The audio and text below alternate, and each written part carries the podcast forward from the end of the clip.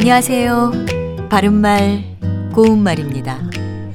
우리말에서 어떤 일정한 날을 기준으로 했을 때 그날의 바로 앞에 날을 가리켜서 전날이라고 하죠.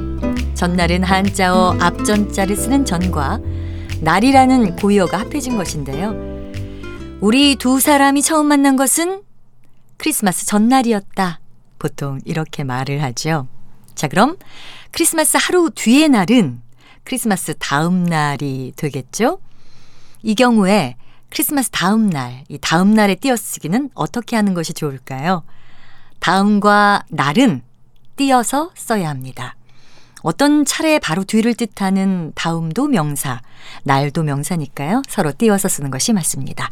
그런데 세 음절을 모두 붙여서 다음 날이라는 한 단어가 되는 경우도 있습니다. 이때는 정하여지지 아니한 미래의 어떤 날이란 뜻이고요. 우리 다음 날에 만나면 식사나 한번 하죠. 또는 다음 날에 만날 때는 지금보다 나은 모습을 보여드리겠습니다. 같이 말할 수 있습니다. 다음이란 말이 들어가는 표현과 관련해서 그 다음도 있는데요. 그 다음이란 건 그것에 뒤이어 오는 때나 자리를 뜻합니다.